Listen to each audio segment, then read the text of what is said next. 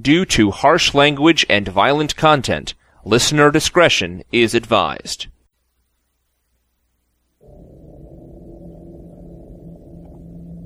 The podcast which you are about to hear is an account of the horror suffered by a group of three adults Stuart, Arnie, and Brock. Though they had experienced horror before, had they lived very, very long lives they could not have expected, nor would they have wished to see as much of the mad and the macabre as they were to see with this retrospective series. For them, a movie review podcast became a symphony of terror. The events of this viewing were to lead to one of the most bizarre podcasts in the annals of internet history. The Texas Chainsaw Massacre Retrospective Series.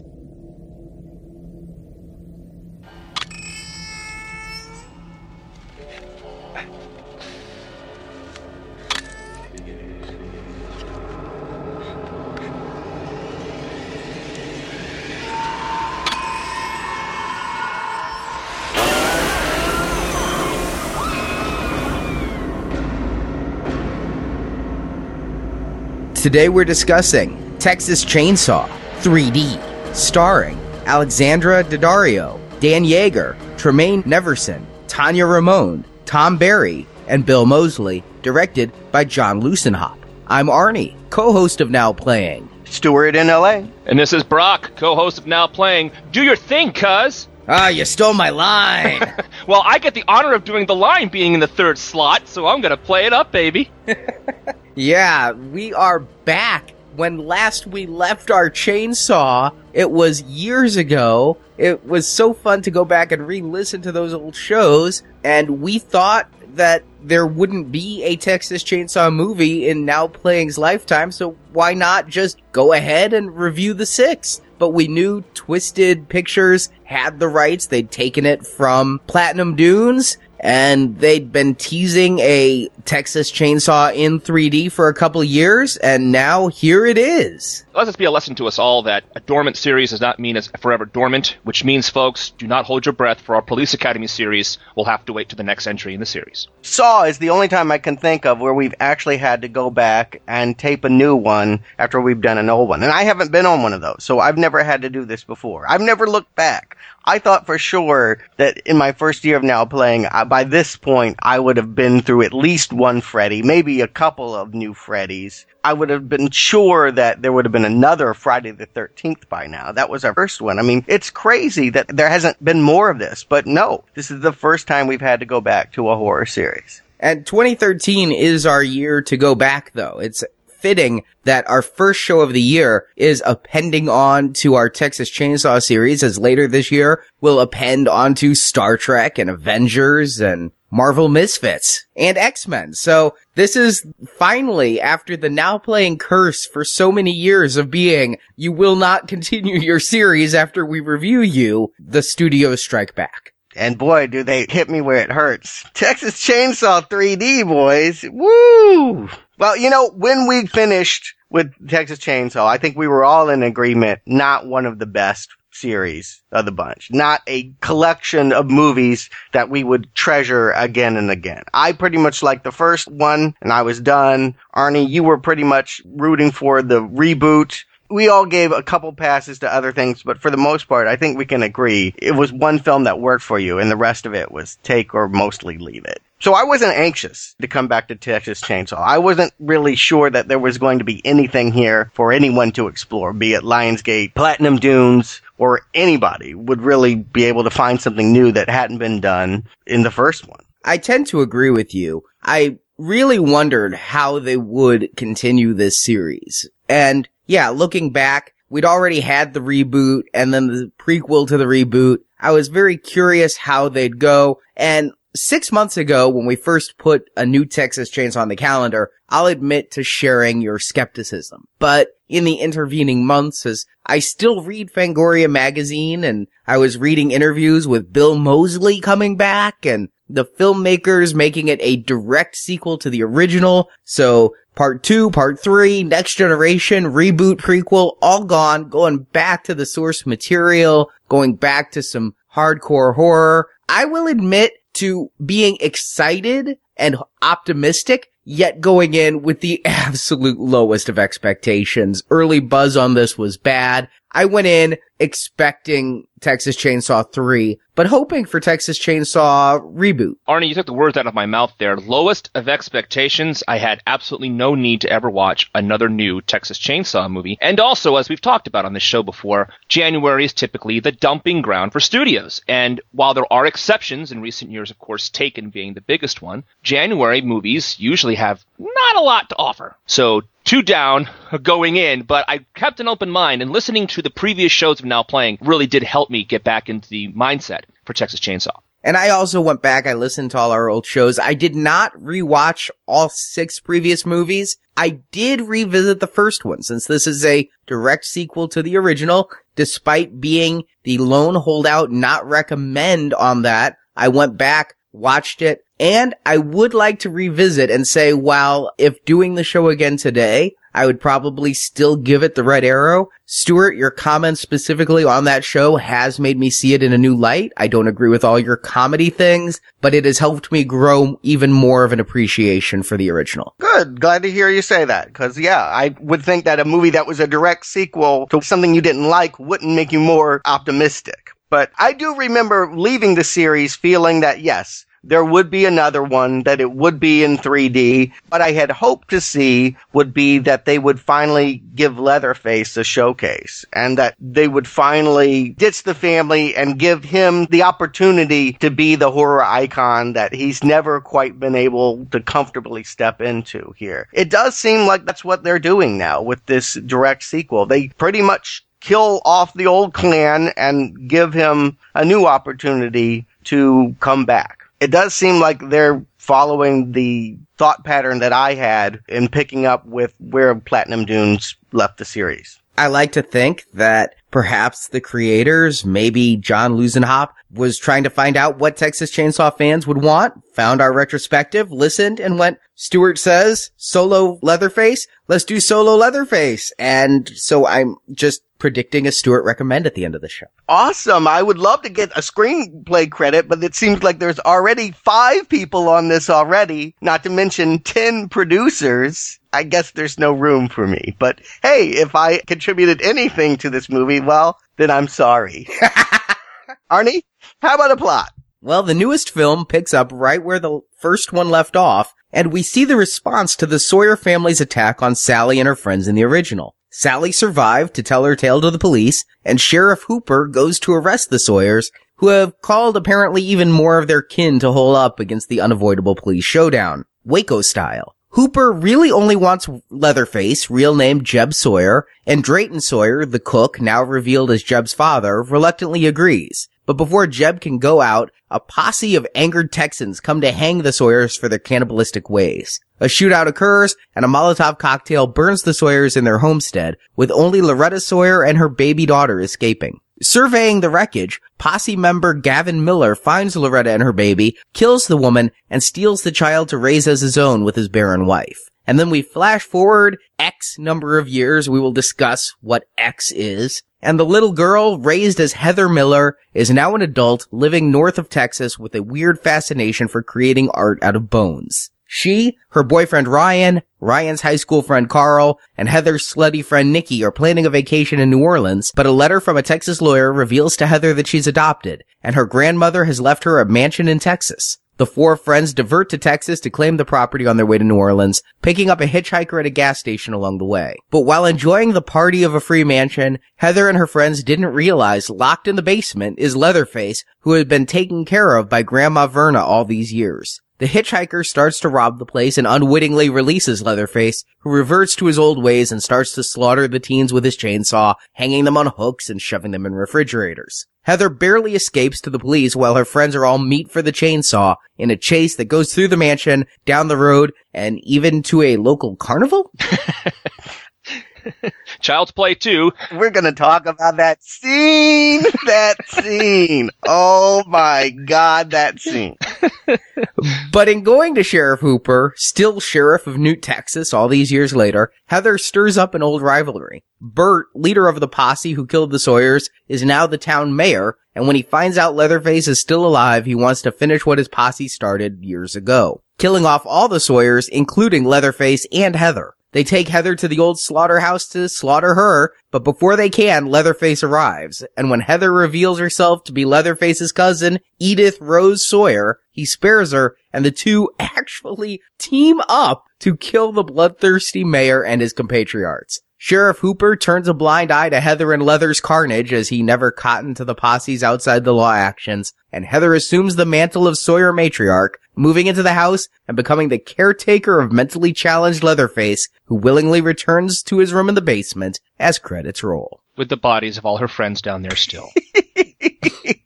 They weren't very good friends, truth be told. Agreed, but they're still there. Yeah.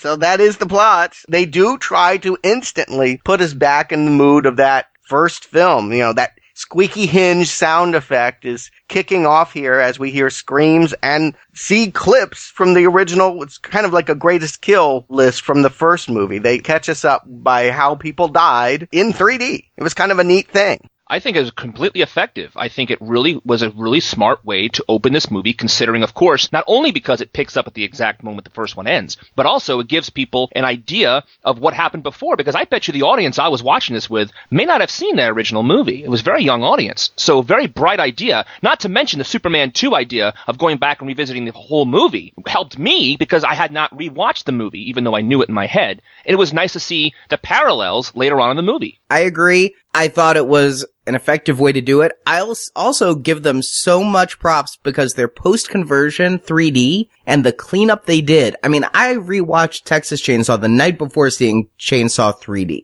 and I watched it on the Blu-ray special edition, supposed to be the best picture out there, but they really went above and beyond. This old footage matches the new footage and has great 3D effect to it. They really went above and beyond in this conversion. I dare say a better 3D conversion than Phantom Menace.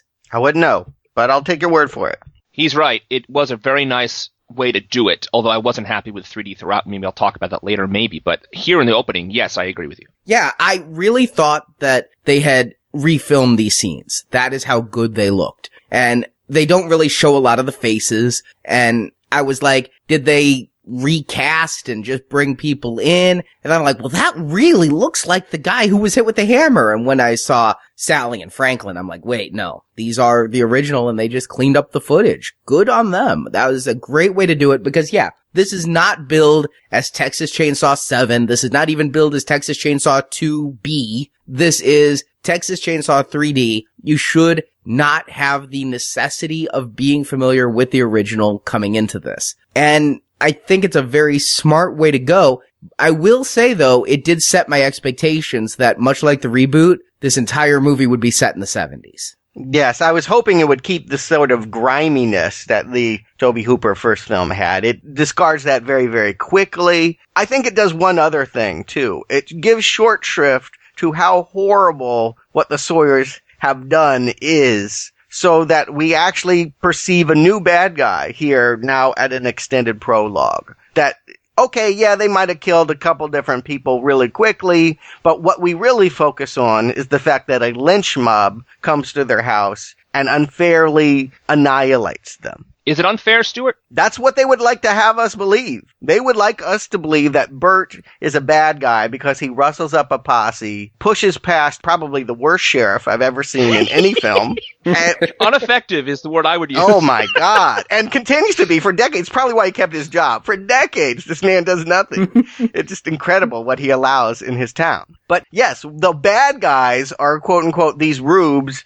that kill these people, a woman with a baby. You know, like we're really meant to side with the people inside this house and feel like it's terrible what's happened. I did wonder where the other Sawyers, especially the woman with the baby, came from. Retcons. They're just suddenly there. Mm-hmm. Agreed. And I wouldn't say that we're necessarily rooting for them. I see what you're saying about having a woman with a baby, but I took this to be just a bleakness where the only morally right character was the sheriff. I'm not with the posse. I'm not with the Sawyers. It's a bunch of morally reprehensible people in a showdown. And it took me back to The Devil's Rejects, which opens very much the same way. Stuart, I think you're right. They're trying to paint the sheriff bad, and I think they did accomplish that. But then again, the Sawyers did butcher these kids right before that. So you can't forget that. And so both sides are, as I think the words Arnie uses, good, morally reprehensible. But on the other hand, I could see the, the posse justice, the Texas justice thing going on here. I thought that this sort of thing could happen. And I thought that was, dare I say the word realistic? Because this to me seems like something that could happen in a town like that in the middle of nowhere, Texas. But in a small town like that, don't you think this could happen? It was what I thought should happen. I mean, if we go back to Texas Chainsaw Part 2, I was aghast at the fact that the family was able to get away after one of their victims had so publicly been discovered by two different people in vehicles. It seemed impossible that they would have been able to pack up their clan and hit the road in a meat truck. So yes, it seemed logical that it would end this way. All I'm yeah. saying is that all of a sudden we have what I would characterize as a very Romero-ish twist in which the real monsters aren't the people that we thought were the monsters, but the human saviors, the rubes that come in with shotguns and do killing in the name of justice and that you have Bert quoting the Bible as he's raising the entire building and everyone dies. There's a woman that somehow gets out with a baby, but she's kicked and is dead and everyone else is burned to a crisp. We can feel comfortable in saying that nobody survives this other than Leatherface for reasons unknown somehow gets away makes a little bit of sense because he wasn't in the front room where the fire was thrown, so he could slip out the back door. If the woman and the baby could get out, yeah, Leatherface could also get out. Yeah. Right. And of course, they're doing cute homages here. Gunnar Hansen, who was the original Leatherface back, the Tobe Hooper Leatherface, he's one of the clansmen here that gets burned up. And of course, the sheriff is called Hooper, named after the original director. And I'm thinking might have been just as ineffective on the set of Poltergeist. Hey, Arnie, didn't you say Bill Moseley is in this scene? Bill Moseley is. I was so excited. Listeners know I'm a fan of Bill Moseley. It's twice in two months that he's let me down. First with Silent Night, Deadly Night 3. Now here, he came back he was all about bringing back Texas Chainsaw. He actually submitted scripts to Twisted Pictures for Texas Chainsaw sequels. And they didn't use his scripts. They asked him to come back. He thought he was coming back as Chop Top. Turns out they didn't have the rights to any of the sequels. He couldn't be Chop Top even if they wanted him to. So they brought him back to play the cook, Drayton Sawyer from the first two films. So that is Bill Moseley completely ineffectively used and killed off with less than two minutes of screen time, I think. I didn't recognize him, so he's the guy who was talking to the sheriff and debating with the old man about getting them Leatherface? Yes, that's okay. Bill Moseley. Got it. And also, I found it interesting that Sheriff Hooper only wanted Leatherface, didn't want Drayton, who was equally complicit, beating Sally up with a broom and kidnapping her. Didn't want Grandpa, who bludgeoned her with a hammer, kind of. Yeah, it's all incredible what the sheriff will tolerate here. It seems like everyone knew what was going on here and they finally had enough. Like this was the breaking point of like, okay, we can't have another one of these. When I watched the original movie, that environment felt so secluded, I thought nobody knew what was going on at this farmhouse. But with these townspeople coming in, rushing in like this, so quick with their guns, beating the law enforcement, I have to believe there was a community of people. There was always this small town nearby that kind of knew, but you know, maybe they didn't want to give up the jerky. Maybe they just liked the taste of the meat. But they were down with this. Well, in the very original, I'm glad I rewatched it because there is one guy at the graveyard in the beginning who's a drunkard and just like, I see things. There's things that go on around here. So it was set up in the original that people do turn a blind eye to the Sawyer cooking methods. I have a question for you both though, because this grandmother still lived in this town, in this mansion. She's a Sawyer. So if this town folk, led by this now mayor, who was content with burning down everybody and getting rid of all the Sawyers, why did they let this one woman live when they know her connection?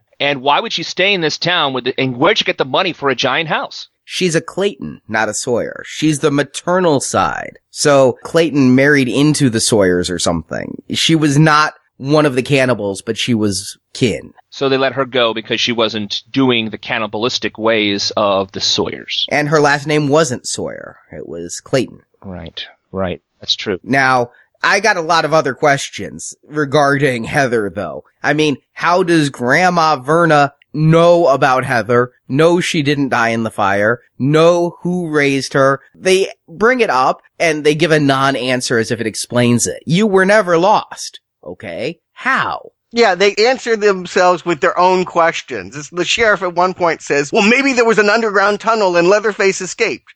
Well, maybe, but uh, we never saw it. We never understood it. Nobody really does any hard investigation in uh, how this scene happens. Again, I would say the focus of this is it looks like the Sawyers are about to cooperate. It looks like they are about to give up Leatherface, and it's only because of these Bible quoting rubes that come in here with their shotguns and Molotov cocktails that it ends up being a massacre that the massacre that happens here is against the Sawyer clan. It's a persecution of anyone with this last name. It does set up a very Hatfield versus McCoy's type setup. In this case, though, I mean, despite how the movie's wanting to play it, I completely get the posse's motivation here, and I'm like, yeah, let's string up a rope for the cannibals. Yeah, I agree. Anybody that wanted to purge their community of cannibalistic inbred killers, I disagree with the methods, but I understand the fervor by which they would want to rid themselves of that. That is not something you want associated with your town, I wouldn't think. But is this occurring in the 70s or is this occurring in 1989?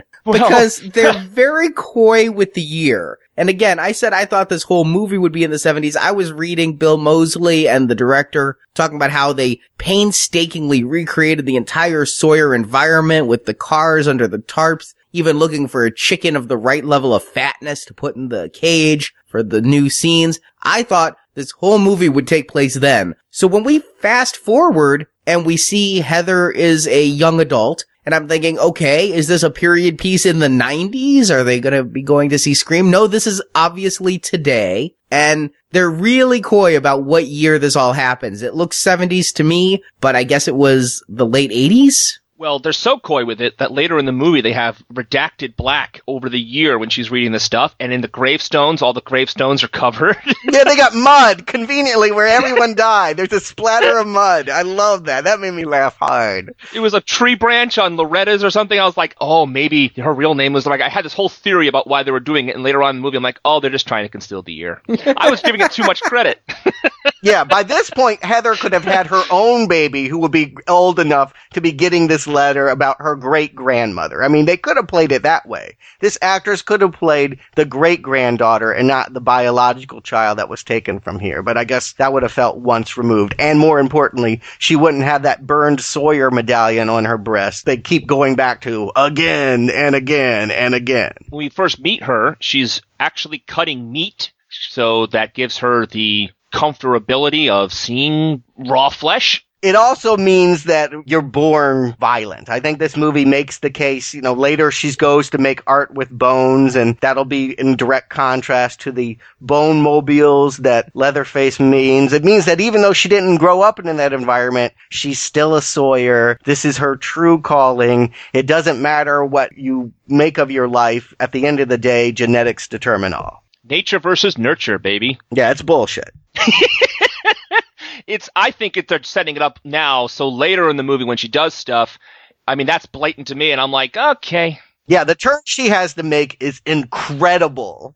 So yes, they do their best here to say that yes, she's someone that's searching for herself. Well, you know, she's 40 years old and working at a grocery butchery shop. Yeah, she's looking for herself. I don't know that she needs to drive down to Texas to find it. She, maybe she just needs to like take a community college class. But is she 40? I think she's 20. She looks 20, she acts 20, which is why I think the Sawyers burned up in the 80s. I agree. She's 25, I thought. She's like definitely out of college age. I don't think the filmmakers want us to harp on this at all. No, they want us to ignore it. Right, and does it really matter? It's the mulligan I'm giving this movie is that there's only been 20 years between 1974 and 2013. Yes, and I think it's a choice they had to make for a variety of reasons, one of which being, of course, to connect to today's audiences. It's the right choice. It is for the re- reasons you just said. You need to connect to the young, bloodthirsty audience. I will admit, this movie made me feel very, very old. Mm-hmm. And so, to bring in the young audience, you need to have them up there on the screen as they are today or as they soon will be, the late teens, early twenties. And so, yeah, I just give it that this movie is taking place in the 21st century and the Sawyers had their posse burn them up in the mysterious year of 1989. The problem with the meat cutting and the bone art is didn't you immediately know how this movie was going to end? She's a Sawyer. She's making things out of bones. There is no twist in this movie. It's set up right here. Well, you could write it one of two ways. She finds herself and ends up rejecting it, or yes, she really truly finds herself and becomes one of them. It could go either way. It's more believable if it's the former, but given that this is a horror movie, uh, yeah, it was not a shocker. They go with the latter. I was hoping they were going for the former the whole time, though. I was rooting for the movie to have her reject it and maybe towards the end not have as big a turn. Maybe have a slight one, but the big turn she makes at the end of the movie is a big pill to swallow. And they set up her slutty girlfriend here, and they set up her boyfriend punching a big old bag in their apartment together, which I thought was a wonderful setup for a fight coming Yeah. up later in the movie. I was wrong. Why do that? Why introduce a guy as a fighter and then never give him a fight? Kill him in a car crash, no less. Doesn't even get the chainsaw. One of many, many mistakes this movie makes here. But this is their big star. Trey Songz. You guys feel old? This guy's a big star. Have you ever heard any of his songs? I thought you would, Stuart, because all these other podcasts we have, you always talk about having all this eclectic music knowledge. Aren't you familiar with it? Aren't you have a T-shirt of his from his concerts? I caught up with him only because I'm like, oh, this guy is somebody. I played three of his music videos, and it was all about popping bottles at the club and romancing women. I, I hated it, but it, it did make me feel old that this was a star I had never even heard of. Not only does it make me feel old, but it explains so much because I was trying to figure out what are they doing with this character with all of his tattoos? Is it that I'm so old that now everybody is basically tattooed head to toe? I have some tattoos, but when you see verses on his breastbone, I was really trying to figure out what they were trying to tell us about this kickboxing character. Oh wait, no, this just is his real tattoos and he's a singer. Okay. Yeah, if this were set in the 90s, you wouldn't buy this character. Again, it's another thing that lets you know this is happening present day. Yeah, with the kickboxing, how do you set up kickboxing in the first act and not have him basically go Busta Rhymes and Leatherface this motherfucker and get a big action spectacle? Even if he doesn't beat Leatherface, he has to throw a kick or a punch. And he doesn't even get a chance to do that. They neuter him. The way they kill him in this movie was the worst death in the entire movie. I'm with you guys on this. I think there are five screenwriters on this, not because it took five people to concoct such an ingenious plot. I think there was a lot of infighting about where to take this, and I see lots of steps towards one direction and then being pulled back and going in the opposite direction. I am sure somebody's draft had this guy, maybe even surviving, but fighting his way most certainly and punching his way through this Sawyer clan. I bet you at some point this was a star vehicle for him, and and somebody else said no. I hope he wasn't cheating on his girlfriend in that draft because they set him up as pretty unlikable as he has slept and will once again sleep with Heather's best friend. I read on Wikipedia that this film was cut down to get an R rating from an NC-17 from gore and violence. Perhaps what happened is they had to refilm his death or something and cut him out of the last half of the movie to reduce that. It's possible. I have no idea. From what I can tell, all they really cut was gore. I'm sure we'll find out when the unrated Blu-ray comes out if it's a huge Halloween 2, we're gonna fuck it up even worse type of extra scenes or if it's just a few seconds of gore here or there, but what I've read leads me to think the latter. And I gotta say, I thought the gore in this movie wasn't too over the top. And this is me saying it, folks, Brock, that I thought what they did here was just enough gore to be a little disturbing, but not so disturbing that it's uncomfortable to watch this movie. They didn't linger on shots. They didn't go back to things too many times like they did in a Rob Zombie. They actually had enough gore and did it right. I thought the cuts, if they did make them, were the good ones. And I thought, like when they cut the kid in half, for example, they could have probably used a little bit more gore. I agree. I think that there's a couple scenes that could have used a little more. This almost felt PG-13 to me for a lot of it, especially with the lack of the titty shot. it kept on hinting that titty shot. It was like, it was like, it was almost there. Like that's a the pasties she had on that shirt must have been really strong because it would only go so far. Yeah, I, I think they sewed that shirt to her boob like they sew Leatherface's mask to his face. So Nikki. Every time I saw this chick, I was thinking Eva Mendes's younger, sluttier sister. Yes? I knew this girl. I watched Lost. She played Alex Rousseau, the daughter of one of the island inhabitants. Oh, okay. I got to tell you guys, the three leads we just talked about, Heather, the boyfriend, and her, as horror movie girls and guys go, I thought they were okay. I thought they all acted pretty well in this movie. Yeah, for the low bar that's being set here, they're adequate. Stuart, I think they're a little higher. I think they're Fred versus Jason good. I think they're a little higher than, than typical Friday the 13th Nightmare on Elm Street. I gotta side with Stuart on this one. They're fine. They at no point bring me into their characters. They are shallowly written and acted to match. yeah.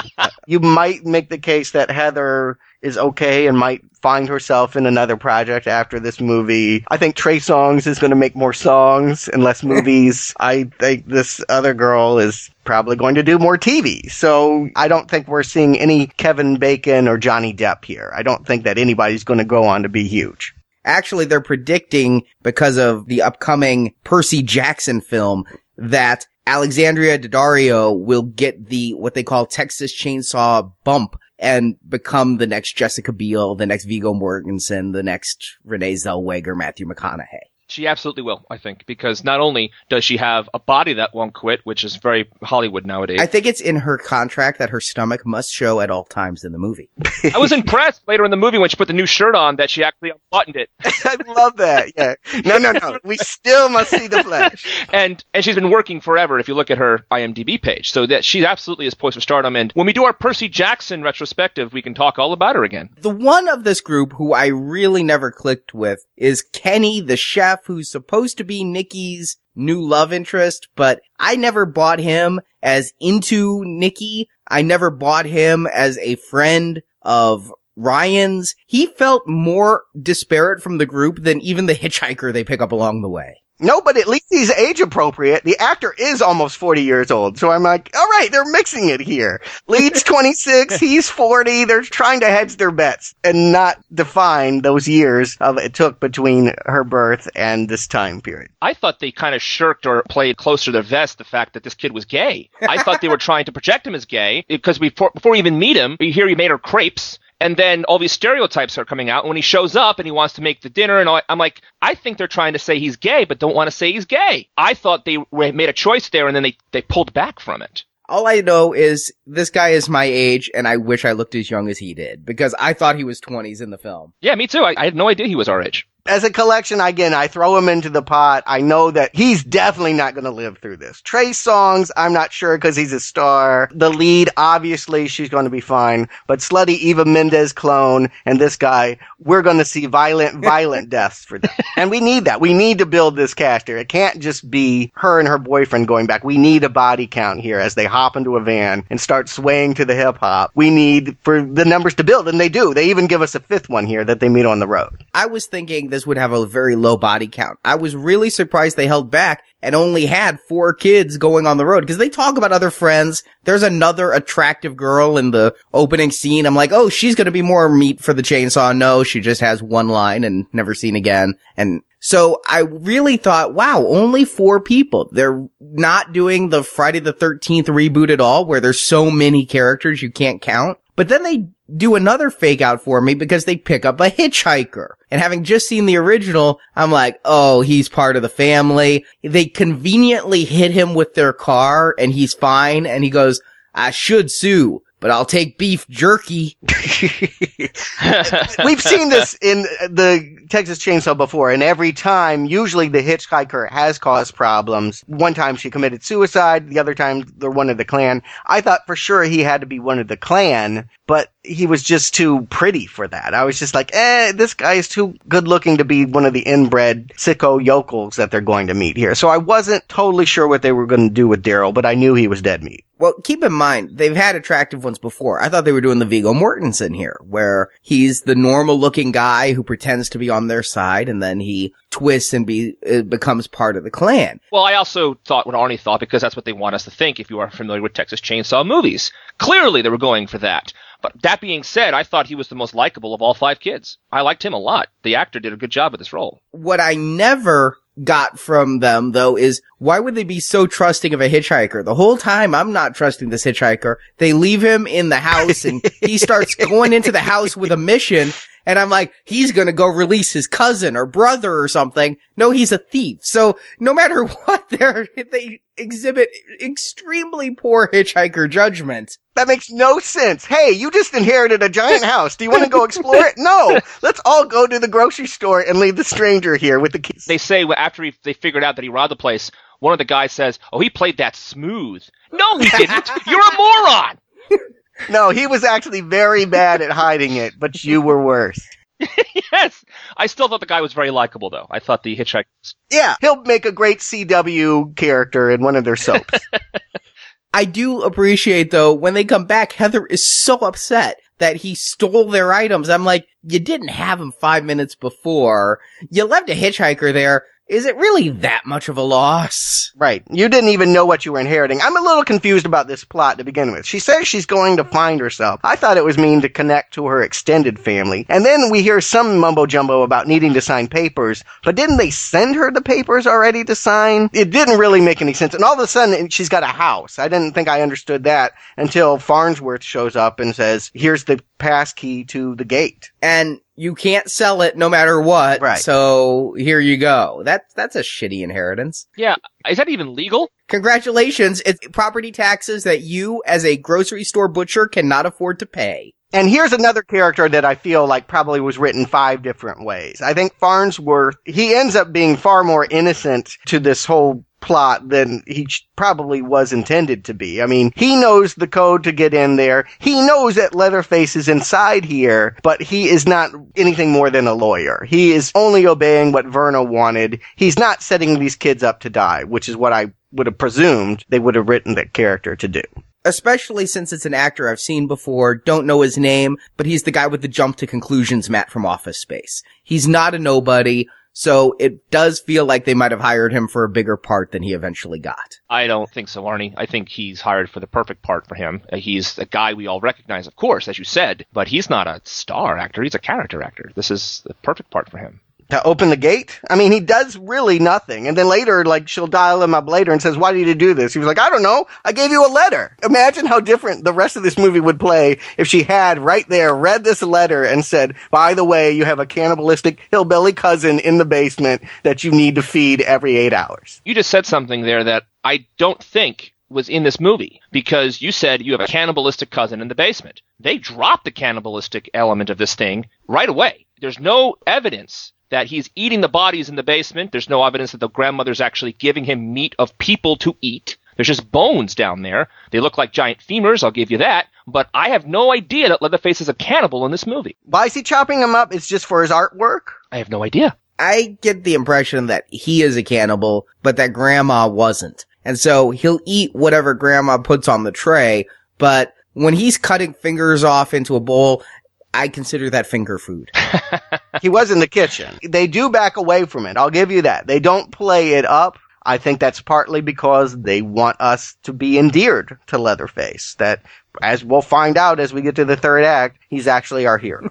but when he starts here, he's the killer. He's the one that's going to take out these kids one by one, starting with Daryl. And this here is what I will cite as the best part of the film. It's fairly rote, honestly, but it is a very effective slasher setup that how many times have we seen this for now playing at this point? It's the part where all the kids are separated throughout the house. A couple of them are doing naughty things as Nikki re-seduced Ryan who doesn't have the excuse of 17 kamikazes this time as to why he's cheating on Heather. And it's a really suspenseful and fun sequence and chase. What? Nothing. No suspense in this movie at all. Do not lie to people and tell them that at any point in this movie they will be terrified. This movie is jolt free. I disagree with you, Stuart. I'm sorry. I'm going to back up Arnie on this, and I'll tell you why. The Daryl death right there gives you the first jolt of the movie. We know Leatherface is in there because we've seen Texas Chainsaw movies before, but how this movie did it was great.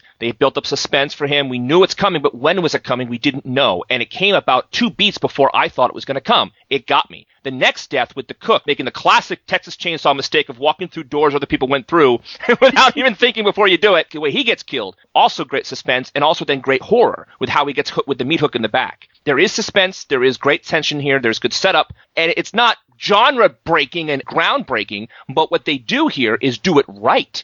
I completely agree with Arnie that the house sequences and when the killing starts is very well done. Yeah, like I say, we've seen it a lot of times before, but we've seen it done right and we've seen it done wrong. And I'll tell you, the people in the row behind me were even more into it than I was because I had the wonderful theatrical experience of somebody behind me, don't go down those stairs, man. Don't go down those stairs. And they were really into it. They were really frightened for the cook. I wasn't that into it. I knew exactly what part of the movie we were at. Here's the slaughter. Here's where the cook is going to get it. But we also get nice callbacks with the hook. It's a lot of things from the original, but I think that they're well done. Well, maybe having an enthusiastic audience would have helped. I had a private screening of this movie. I was the only person in the movie theater. Two people snuck in during the middle of it and sat in the back. I don't know what they thought of it, but the theater was so indifferent to my pleasure, uh, they didn't even bother to turn down the house lights. They just totally abandoned me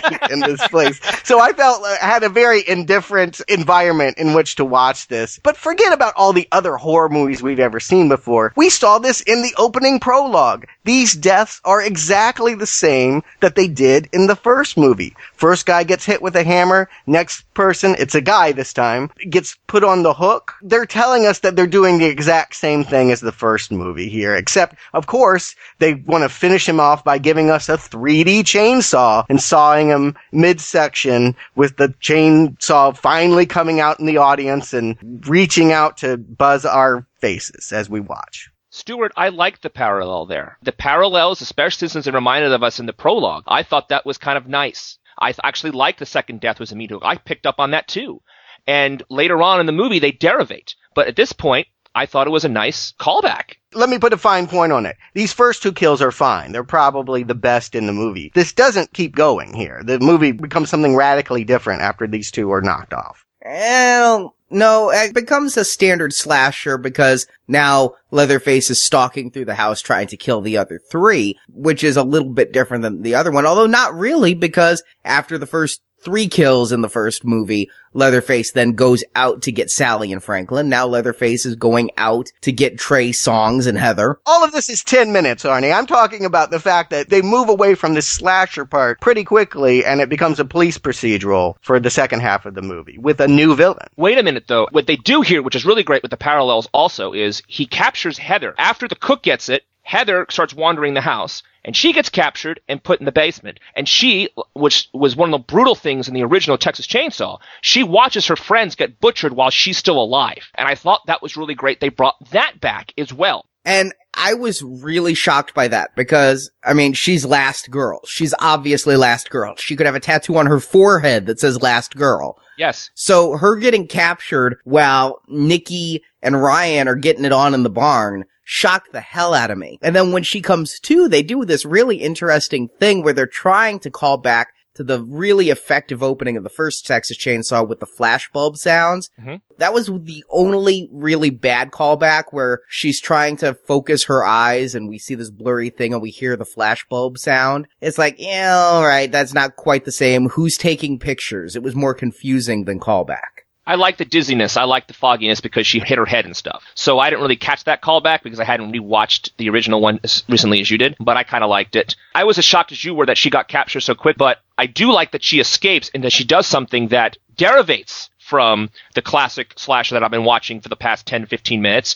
She actually leaves the damn house and she tries to leave instead of going upstairs or trying to find her friends. What does she do? She does what everyone should do in a horror movie. Leave the stinking house. Bravo. But then running into a coffin isn't much better. Yeah, she, she, no, she fell down the stairs, which was hysterical. This was a hilarious escape. I will give this stretch of this movie until the carnival is a laugh out loud riot where many times I was derisively laughing at her attempts to flee. Yes, she would go out of her way to trip over things. It's like, oh wait, here's a fence. Let me fall over this. Boom.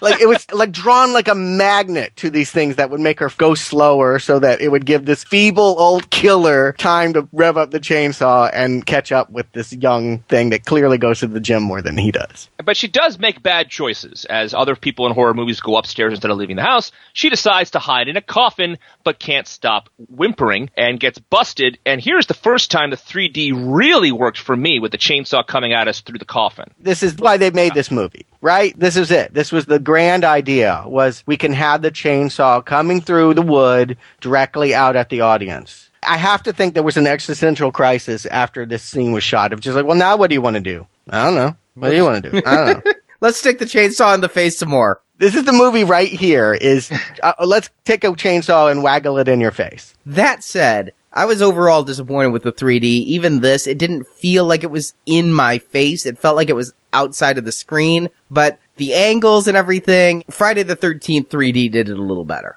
This is the only time the angle worked for me at all. Later on in the movie, when they kept on using the chainsaw coming at us, didn't work at all. This one actually felt like it was coming at me the only time in the movie. The best 3D in the movie. I have one scene that's better. We'll get to it in about five minutes. Most of the 3D up to this point hasn't even been functional. They haven't thought about telling the story with depth. They shot through a lot of banisters and gates and stuff just to give depth perception. But the most useless, I remember they had dirt on the windshield when they were driving. And so that was in 3D. That was like, distracting, actually. why did I pay $15 so I could see dirt in my face? This was just pointless. I would definitely say that if you're going to see this movie, and I hope people aren't, do not pay the 3D prices. Oh, I'd pay the 3D prices just for Heather's breasts in 3D alone, though.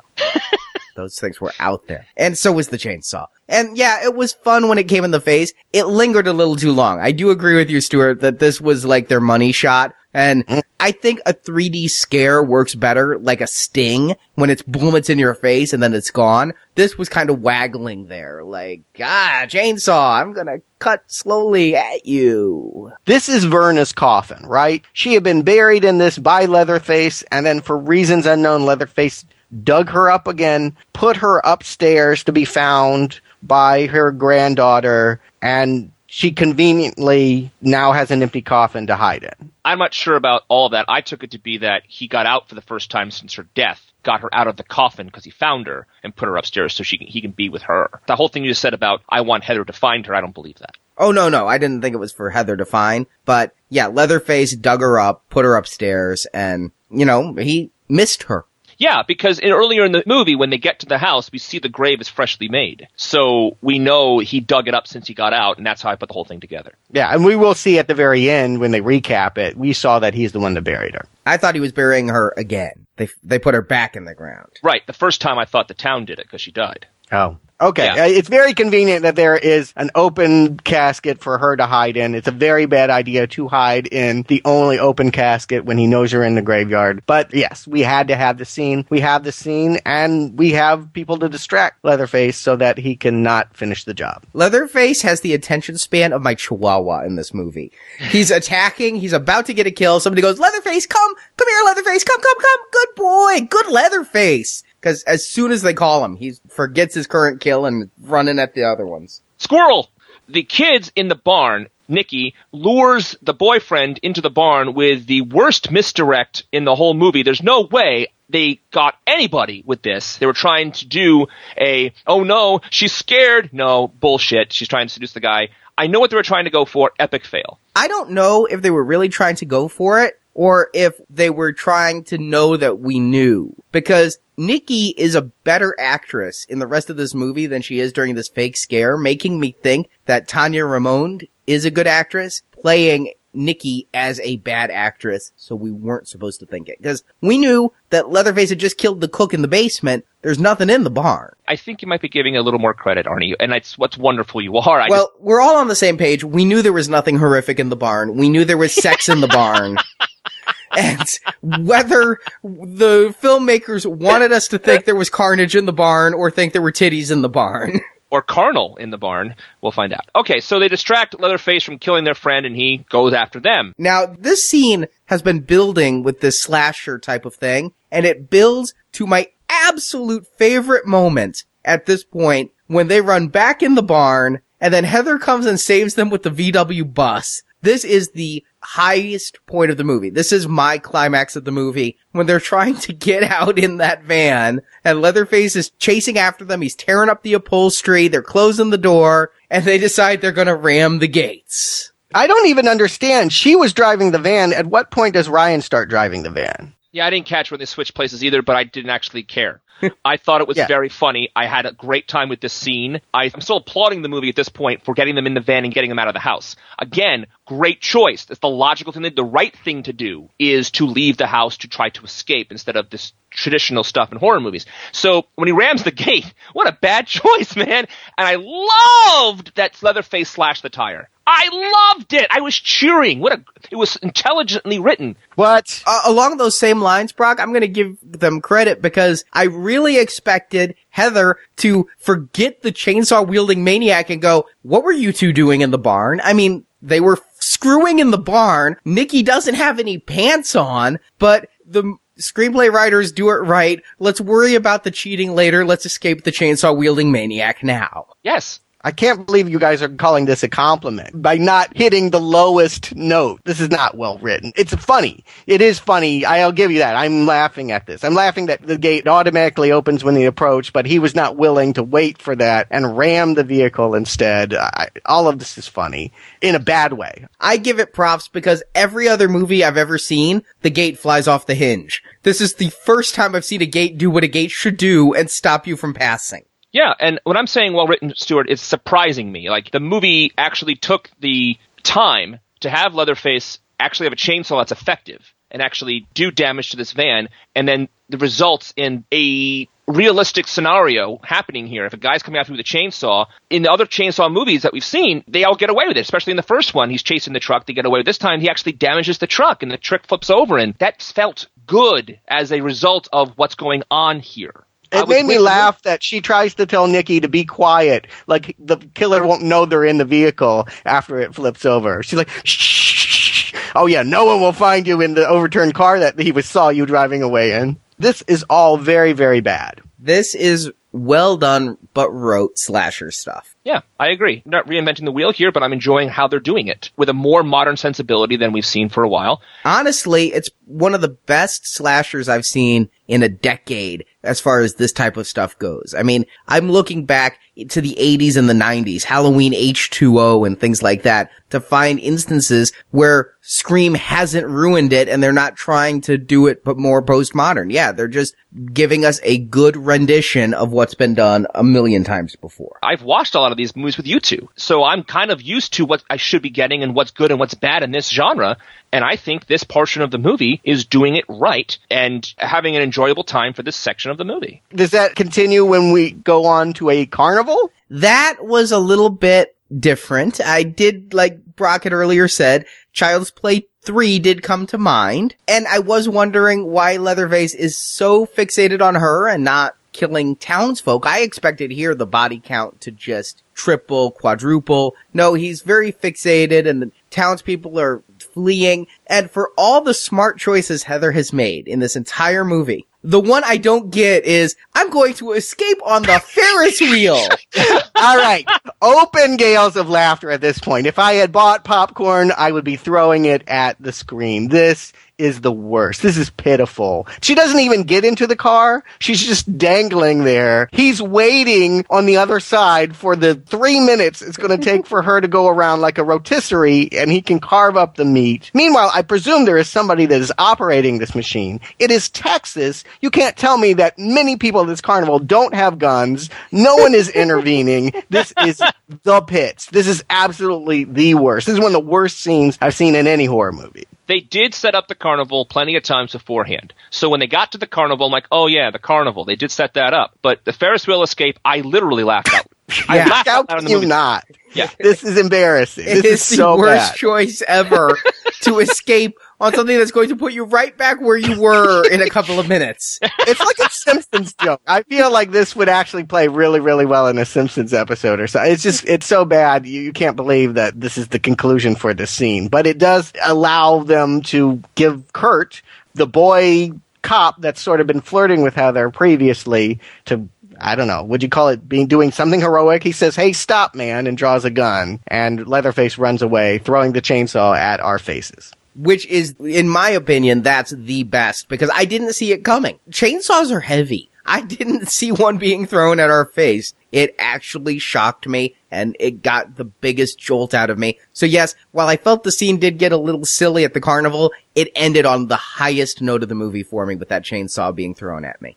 Okay. Well, I don't know if the note's that high, but I agree. That was a pretty good use of 3D effects. I didn't expect it. And yeah, I'll go with that. I also think the carnival was their attempt to get in a little dig at a Texas Chainsaw ripoff. Motel Hell. Did you ever see that one? I missed that one. It's got a guy with a pig head and a chainsaw and Oh, no, no, no. I thought that was Saw. The guy with the pig head in the black robe, that's right out of Saw. is it? Yeah, I thought they were making fun of Saw, the old Twisted Pictures Halloween moneymaker, and having Leatherface scare off the pig-headed mask of Jigsaw. Well, they did it in Motel Hell too, so I don't know. I'm confused. That makes more sense that they would pick a current target to satirize. I don't watch Saw movies, so I didn't know that. I didn't know it You're either. probably right. Yeah. But this is the point of the movie where it really has an existential crisis of what do we do now? She goes into police custody, and for the next 20 minutes, it feels like she's just reading files and going through boxes, and nothing is happening. Well, it's about five minutes of that because what is happening is the police are involved. I was a little dumbfounded. It's like the gang's all back together again. It's like the convenience of a sequel, all in the same movie that all of the exact same players who happen to be outside the Sawyer home all those mysterious number of years ago are all back and in their same roles or now the posse leader is the mayor, Arnie, they're the same people, just not wearing those horrible wigs. The wigs threw me. I have to say, I knew Thom Barry. I've seen him in other stuff. I knew that was a really bad wig in the opening. And so when he's here and bald, I'm like, all right, that makes sense why they gave him the horrible wig. Well, same with the mayor. He had the wig connected to his hat, like Wayne's World, coming out of his hat, but not on his head. But really, you say nothing happens, Stuart, but this is the moment where we get another cop going in and I applaud the movie for attempting some level of realism. What happens when she escapes the killer at the carnival? She goes to the police. What do the police do? They're going to go arrest Leatherface. This all makes sense. It's Mayor Burt who fucks everything up because he's a cowboy and he's going to send one cop in unprepared rather than wait for backup that I wasn't even sure was coming, honestly. It seems like a very small police force. I didn't hear them say wait for the others. I didn't see anybody else ever show up at the house. I also had the same thought that this is quote unquote realistic of what would happen next. The one guy going in I didn't really like. I did like that one cop though at one point says, ah, maybe I should wait to go in here. Or, I don't know about this Burt or something like that. I laughed out loud because finally, he finally gets scared enough to say, you know, I shouldn't go in here by myself. Yeah, He goes into a dark house holding a gun and a cell phone so they can watch him get killed. That is beyond bad. I can't believe you guys are going to compliment this scene. This is terrible. I think it actually, with the cell phone, had an element of suspense to it. We all knew it was going to happen, but we didn't know when. Again, so when you have the camera on the phone, good for them for using technology. They should probably wish they could get a sponsor for the movie with it. but as I got farther and farther in the catacombs, I was expecting lost signal because that's, you know, Nobody had a problem with the improbability of this setup that a cop would be like, "Oh, hey, let me do this." Really? In Texas, you're the one who just talked about Texas and their guns. I'm not talking about improbability of him going in with his gun. He has a free hand. Turn on a light switch. Do not hold out your phone. That is stupid. That is beyond stupid. not only that, Stuart, he's narrating the whole time, which I found stupid. I thought, keep your freaking mouth shut because they're going to give away your position to the guy who's down there. You know who's there. Ugh. That's a very good point. I didn't think about at the time, Brock. But what I will give this is I was giving it all of this because I was just like, when's he going to be killed? You know he's going to be killed. And as he gets down further in the cellar, it reminded me a lot of a video game. You know, he had a flashlight, even though it was a camera. and we were doing this found footage kind of thing of watching it back at the sheriff's office. I personally think the sheriff and the mayor are both a bunch of puss asses because they should have been in the car going to provide some sort of backup, but Kurt is on the road. There's that handsome Clint Eastwood son kid that they put it back on the road. Why not send him over there? It doesn't make any sense that there is nobody helping this guy out. It sure does, because we'll find out five minutes later with the most unsurprising reveal of the whole movie that he's the mayor's son. He's not going to send his son into the house knowing that the chainsaw murderer is in there, Stuart. I didn't get a sense that he had a lot of compassion for the kid, but whatever. I did like how Nikki got it in the end. The cop shooting her in the head. That was a fun little callback to the first one. I'm wondering what happened to her. She's left alive. The chainsaw hit her in the gut, but she's okay. And I'm wondering, is she alive or dead? And when the cop is looking at the refrigerator, I'm like, oh, she's in the refrigerator. And sure enough, she does that exact same thing that they did in the first one. It was fun. I agree. I liked also his knee jerk reaction. I felt that was a great death, actually. Like, again, that was a realistic thing. She popped out at him and she shot him. Why wouldn't he shoot her? He has no idea who she was. The fact that Burt blows it off so quickly had me laughing out loud. Oh, it's okay. It's okay. It never happened. Never happened. never happened. Never happened. It's on video. Never happened. and I do like that the cop does get it and we get to see Leatherface actually skin a face. That was kind of a cool thing. I was having fun. Remember a second ago I said that the gore factor in this movie wasn't so disgusting to me and all that kind of thing. I thought this entire taking his face off thing looked incredibly cartoonish, actually. So it didn't really gross me out at all because I couldn't stop looking at the animation. You haven't seen Hellraiser. It took me back to Frank and Hellraiser. And because of Frank and Hellraiser, I'm like, yeah, that's how I would expect it to look. Fair enough. I've seen Face Off though. That's true. Same premise. what I didn't expect and I didn't necessarily like was Leatherface sewing the mask to himself. Yeah, that's the Rambo moment. That's where he's going to suit up and get his ammunition. He's going to step out. They have more or less been faithful to the characterization of Leatherface as an introvert. I have believed that in all of this time, whether it be 20 or 40 years, that he has not ventured outside of Verna's mansion, that he has been hiding in this basement. He has not been killing any of these people that murdered his family, even though he would like to. And he starts scratching their face off in the photograph he has posted to the wall. It is this moment where he gives himself the freedom to say, I am going to go out there and finish this job and start taking those people out. I question whether I want to watch a movie in which I'm rooting for a serial killer to go do that, but that's what this moment is about. I didn't get that. I just thought it was gore for gore's sake, elongating the film. Now, looking at it in retrospect, you're right. I mean, the only thing he didn't do was get on that CB he was listening to and go, I'm your worst chainsaw. I'm not an expert. I don't make skin masks in my free time. But did he tan the face first? Does that naturally wither that fast? How did it get so dark? That bothered me too. It really did. I thought it should have been much more like they did in the reboot where Leatherface puts on the guy's face and it looks like the guy's face. It looked like a mask. Yeah, well, maybe Marvin didn't use uh, skincare products, you know, UV protection. You know, he is out in the Texas sun all day long as a cop. I don't know. Maybe it was naturally weathered again, maybe skin turns that dark that quickly when cut off a person's face. I don't know. This is the least of my problems with the movie at this point. The least. Yeah. Yeah. Here, improbability stacks upon improbability because the mayor decides not only is he going to kill Leatherface, but he's going to kill Heather. You just have some problems right there with the logistics. The sheriff is powerless to stop it. I have a problem with that. And rather than just killing her in a logical manner, no, first they're going to take her out to the old slaughterhouse, tie her up. What are they doing? What I thought they were doing with her at the slaughterhouse was to get rid of all evidence. They were trying to make this close, open, and shut. So it made sense to me they brought her out to the slaughterhouse. Did it make sense that they tie her up, feel her up, and leave her there as they very slowly, in a James Bondian fashion, decide to kill her? Clearly they were giving the audience what they thought they wanted here. This is about titillation as much as anything here. And it's about annihilation. And if they found out that she had a brother, they would drive off and go kill him as well. We are to believe that Burt is the bad guy. Burt wants every Sawyer dead. He would do anything that he could at this point to make sure that everyone connected with that family was dead, and thus that makes him Lettre. He's the bad guy at this point, and Leatherface is the good Avenger. That was a twist that I can't say I didn't see coming because Heather was doing bone art in the beginning, but I really expected more of a Halloween 2 kind of twist where Heather became the bad guy, not that the killers were the ones we root for. By the same token, all I could think about, Stuart, is the numerous times we've had the conversation about how in these movies you're always rooting for the killer. So here we actually make the killer the protagonist in every way instead of making it the audience's guilty pleasure. And if you remember those conversations, I never liked that choice. And I didn't like the choice here with Leatherface either. I too thought that she was going to become a killer at the end, not that they were going to team up. The teaming up thing really, really did not sit well with me. Yeah, that line do your thing cuz had me groaning and I'm like, that is a wonderful, wonderful, awful line.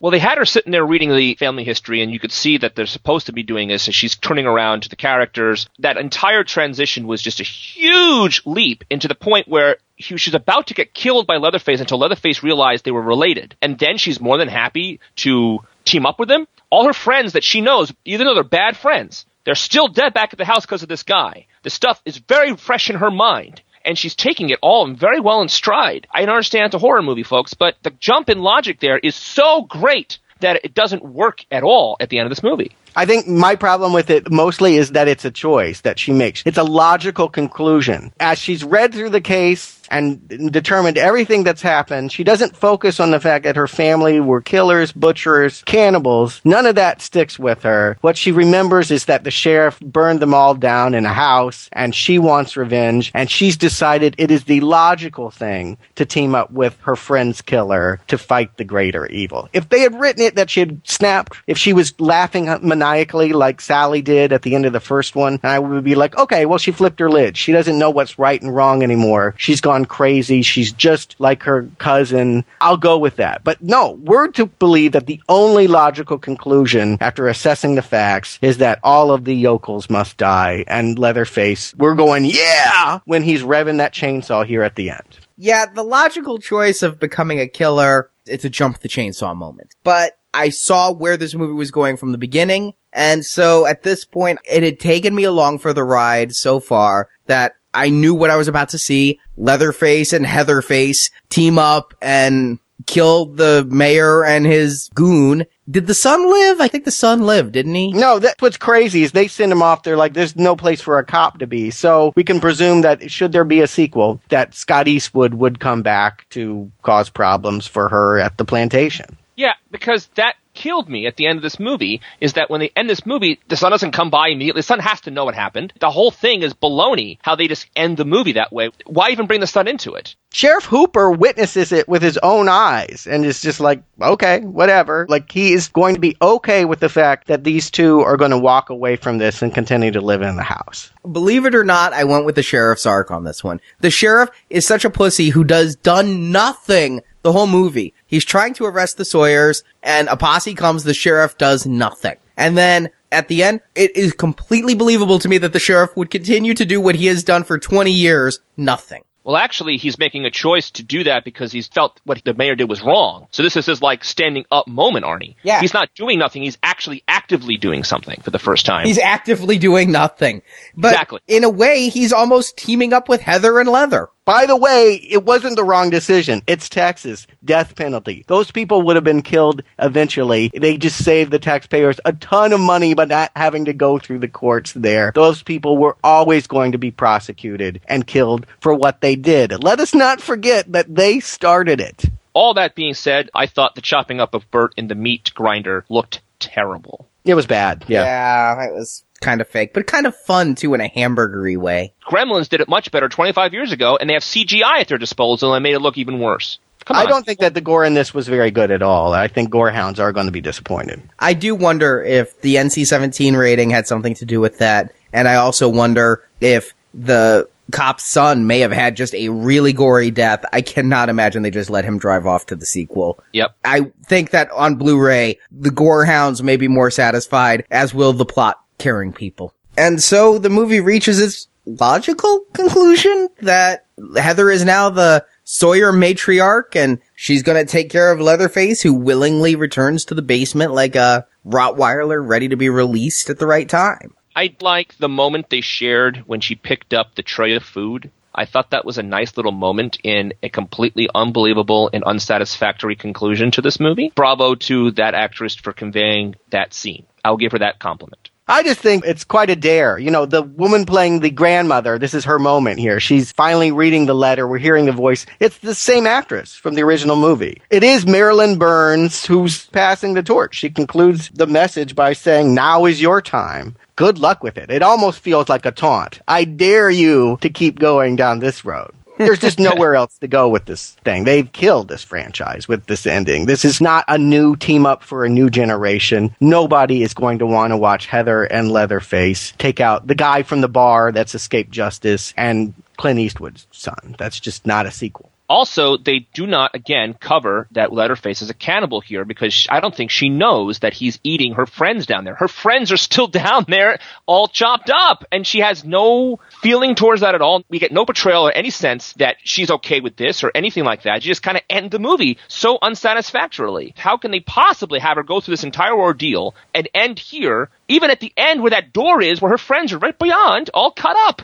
I'd buy it more if it were a suicide pact or something. Like she agrees to burn down with the house with him, but she'd want to take this guy out. She would not want cousin to live. At this point, given the movie that we've seen, I'm with you, Brock, that what about all your dead friends who are back there? Does this just mean you don't have to feed leather for a while? But yeah, it's an impossible, not improbable, impossible leap of quote unquote logic to make. And yeah, I did not go with the character on this journey. And when they've done it before, they have. Rob Zombie did this exact same thing at the end of Halloween 2. And I hated it then as well. There was no Halloween 3. This is the death. There's no way they can write this and go forward with this plot. No, they won't get the actress back. They won't bring the character back. Like every Texas Chainsaw before it, it will be forgotten when they do make a new one, and they will eventually. But now, I'm guessing based on your reactions to the ending, both of you ran screaming from the theaters as soon as the credits began to roll. It was the new metal song, Arnie. It was the new metal when they were talking about sweet meat. Oh, you missed it. You missed it. It's a Louis Prima song. It's closer to the bone, sweeter is the meat.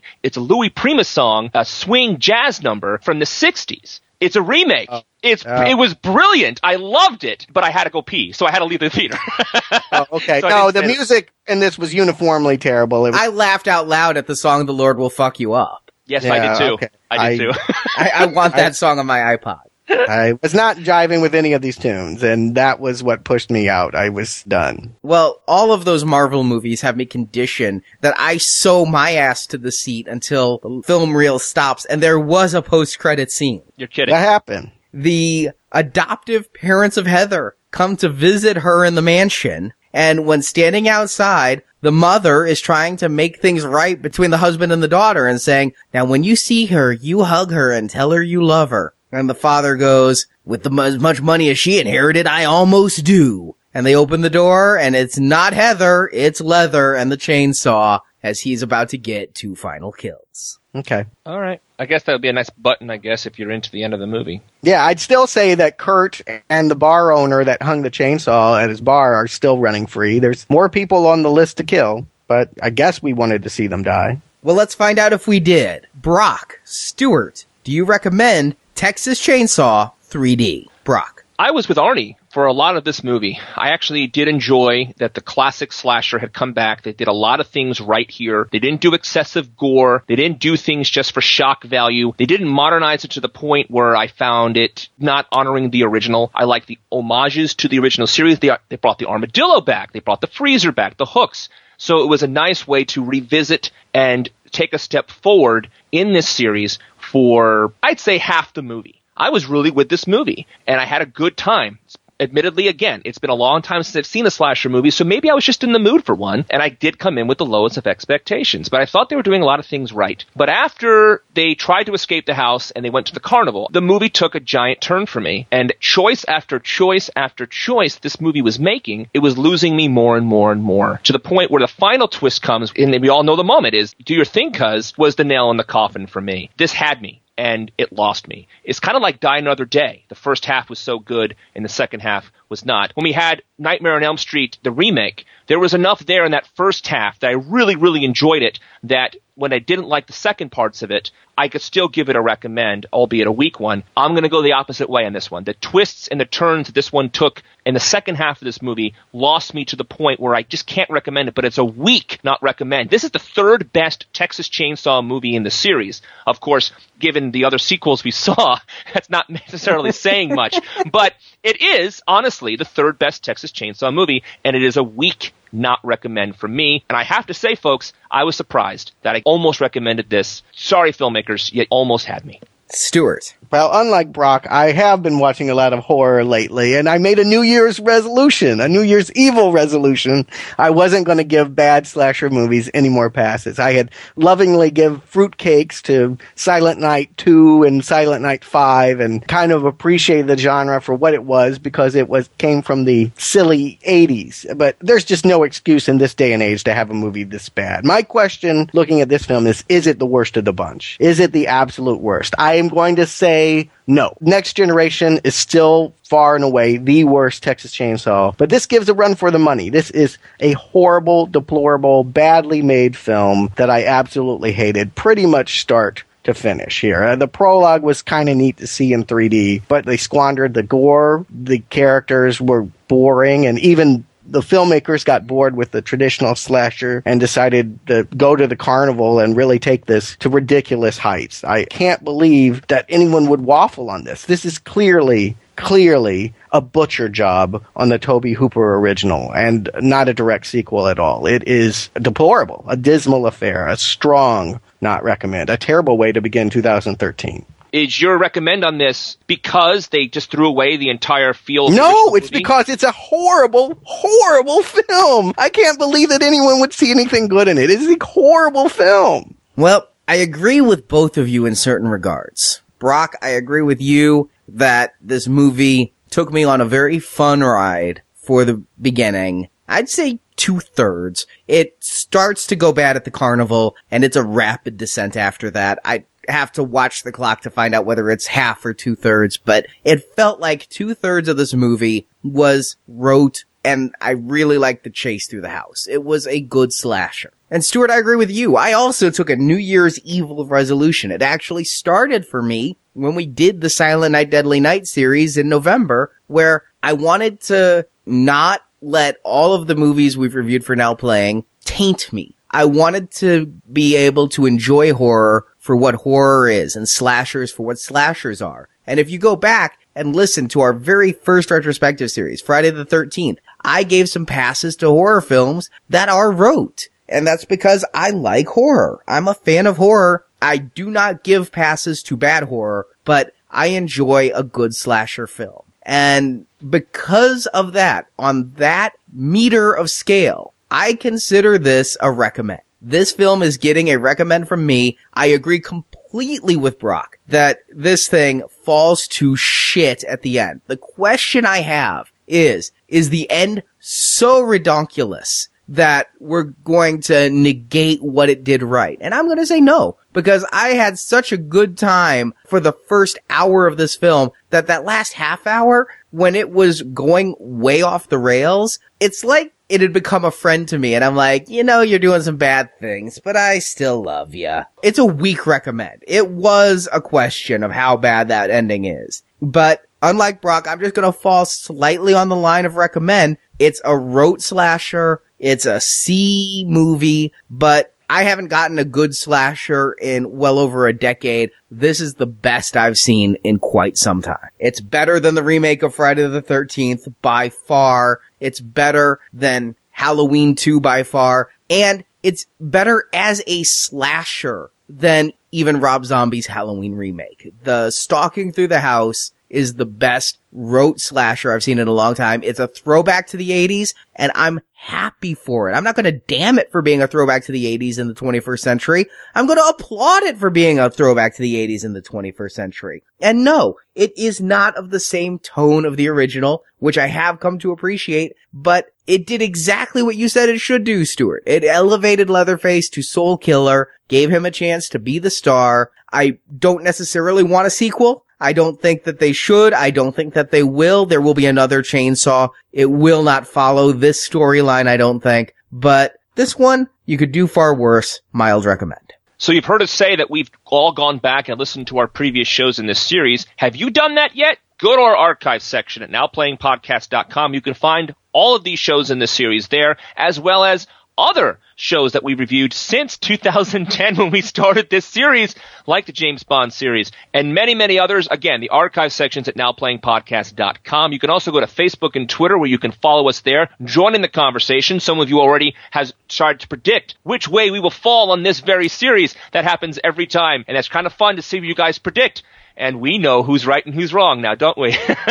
That's always fun. You can also please go to our forums. There's a link to that on our website, and you can join the conversation with people who like to do it old school on the forums. Some really good conversations happen over there, so check those out. That link, again, can be found at nowplayingpodcast.com. And also, during our first time at the Texas Chainsaw Massacre retrospective series, we ended each one talking about our very first donation series for Child's Play. Those podcasts haven't been available since then, but right now you are actually able to hear our Child's Play retrospective as well as all of our donation retrospective series, including Alien, Jaws, The Thing, George Romero's Living Dead films, and many more are all available on the now playing 5th anniversary DVD. The orders for those closed, but we had to order an even number of discs, so we have a handful of leftovers. And once they're gone, they are gone. But there is a small number of DVDs still available. You can find the details by clicking the banner at the top of nowplayingpodcast.com. So, you guys are starting a new series next week. Yes, next week we start our Die Hard retrospective. I got to see a new trailer for A Good Day to Die Hard before Texas Chainsaw. We will find out if it is a good day to die hard, but we're actually starting with Frank Sinatra as that retrospective series with his 1960s film The Detective. Tune in next week to find out why. So please tune in next week, and we'll talk to you soon. Do your thing, credits. all right, all right, all right. Yippee Kai. No, he, he's out there with the chainsaw. No, no, he had a chainsaw. He was chasing me with a chainsaw. Thank you for listening to the Texas Chainsaw Massacre retrospective series from Now Playing. It's what the public wants! Come back to NowPlayingPodcast.com each week as we cut into a new installment in this classic franchise. People may not remember what we say here tonight, but they sure as shit gonna remember what we do. You can find other Now Playing retrospective series such as Halloween, A Nightmare on Elm Street, Saw, Terminator, Star Trek, and others at our website. Me and Bubba, my little brother, we listen to you every night. Go to nowplayingpodcast.com and click the archives link to find those series, as well as individual movie reviews such as Avatar and Inception. We got the means, we got the machine. And while at nowplayingpodcast.com, be sure to join our forums where you can discuss the Texas Chainsaw Massacre films with other podcast listeners. First, I'm gonna kill you. It ain't no fucking biggie. You can also follow Now Playing on Facebook and Twitter, where we post new episodes, and the Now Playing hosts post movie mini reviews. Links to our social media pages are at nowplayingpodcast.com. Welcome to my world. Support from listeners like you help keep Now Playing operating. If you enjoy Now Playing, please support the show. You can find a link to donate to the show using PayPal on our homepage, or you can buy Now Playing t shirts, coffee mugs, mouse pads, and much more at the Now Playing Cafe Press store. If you need anything, just twitch. And remember, if you make a donation of $10 or more made by October 31st, 2010, you will receive as our thank you the exclusive Now Playing Child's Play retrospective series. Alright, alright, alright. Now Playing, the Texas Chainsaw Massacre series is edited by Arnie. Boys, you never should have been doing this. Now Playing is not affiliated with New Line Cinema, Canon Films, Columbia Pictures, or Platinum Dunes. The Texas Chainsaw Massacre is the intellectual property of its copyright and trademark holders, and no infringement is intended. Trying to speak plain. Saves time. Now Playing is a Venganza Media production, copyright 2010. Brazos. Brazos.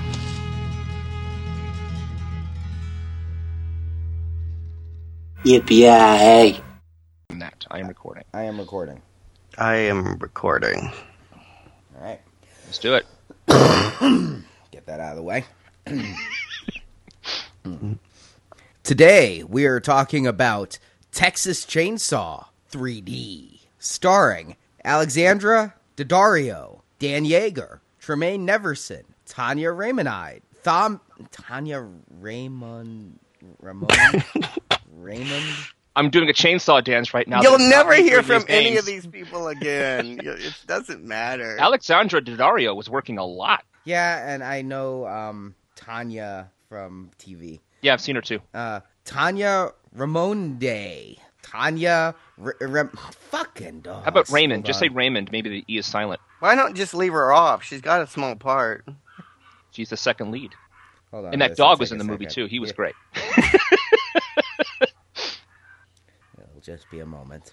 Yippee! So that is the plot. Um, I'm a little disappointed you didn't sing it, but I guess you know it's it's. I've got a cold myself. Did It's- you it's a hear the music from the original? If I did any of that score, it's the only thing that could have made my singing worse. Yippee! And I'm with you. And Arnie stole my word, man. I say that on these shows. I give the mulligans around here because, and I think that's the one I'm going to give it because I think Yippee! But it, it did make me feel old that this was a star I had never even heard of. Yeah. Anything else to say, Arnie? I had no- that says it all. Yippee! I was really trying to figure out what they were trying to tell us about this kickboxing character. Oh wait, no, this just is his real tattoos, and he's a singer. Okay. Well, yeah, Arnie, a, a lot of folks are very much painted. Uh, it's a very common thing now that I'm seeing on television, and uh, sports figures have those, and I, I think rappers do. But I mean, I'm some, I'm coming off so old by this entire sentence, so I'm just going to be quiet. Yippee! Percy Jackson, a poor man's Harry Potter that sounds like a civil rights leader, doesn't it? I don't think I'm on that retrospective. I'm just going to say that now. hey Jerry, we need you. Yippee! Before you even meet him, you hear he made her crepes, and then all these stereotypes are coming out. And when he shows up and he wants to make the dinner, and all, I'm like, I think they're trying to say he's gay, but don't want to say he's gay. Are you saying that you can't be a man who cooks and be straight? Uh, no, that's not what I'm saying at all. I make a, I make a damn good quiche. What I'm saying is, Does that make you gay? Yes, that's, I'm coming out right now on Texas Chainsaw 3D, folks. I am. That's me. No, seriously, it's Yippee! Hey.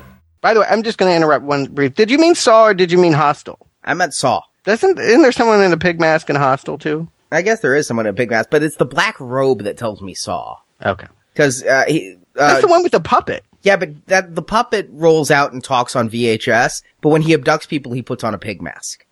Yeah. Um, Why have I missed this series? Yippee!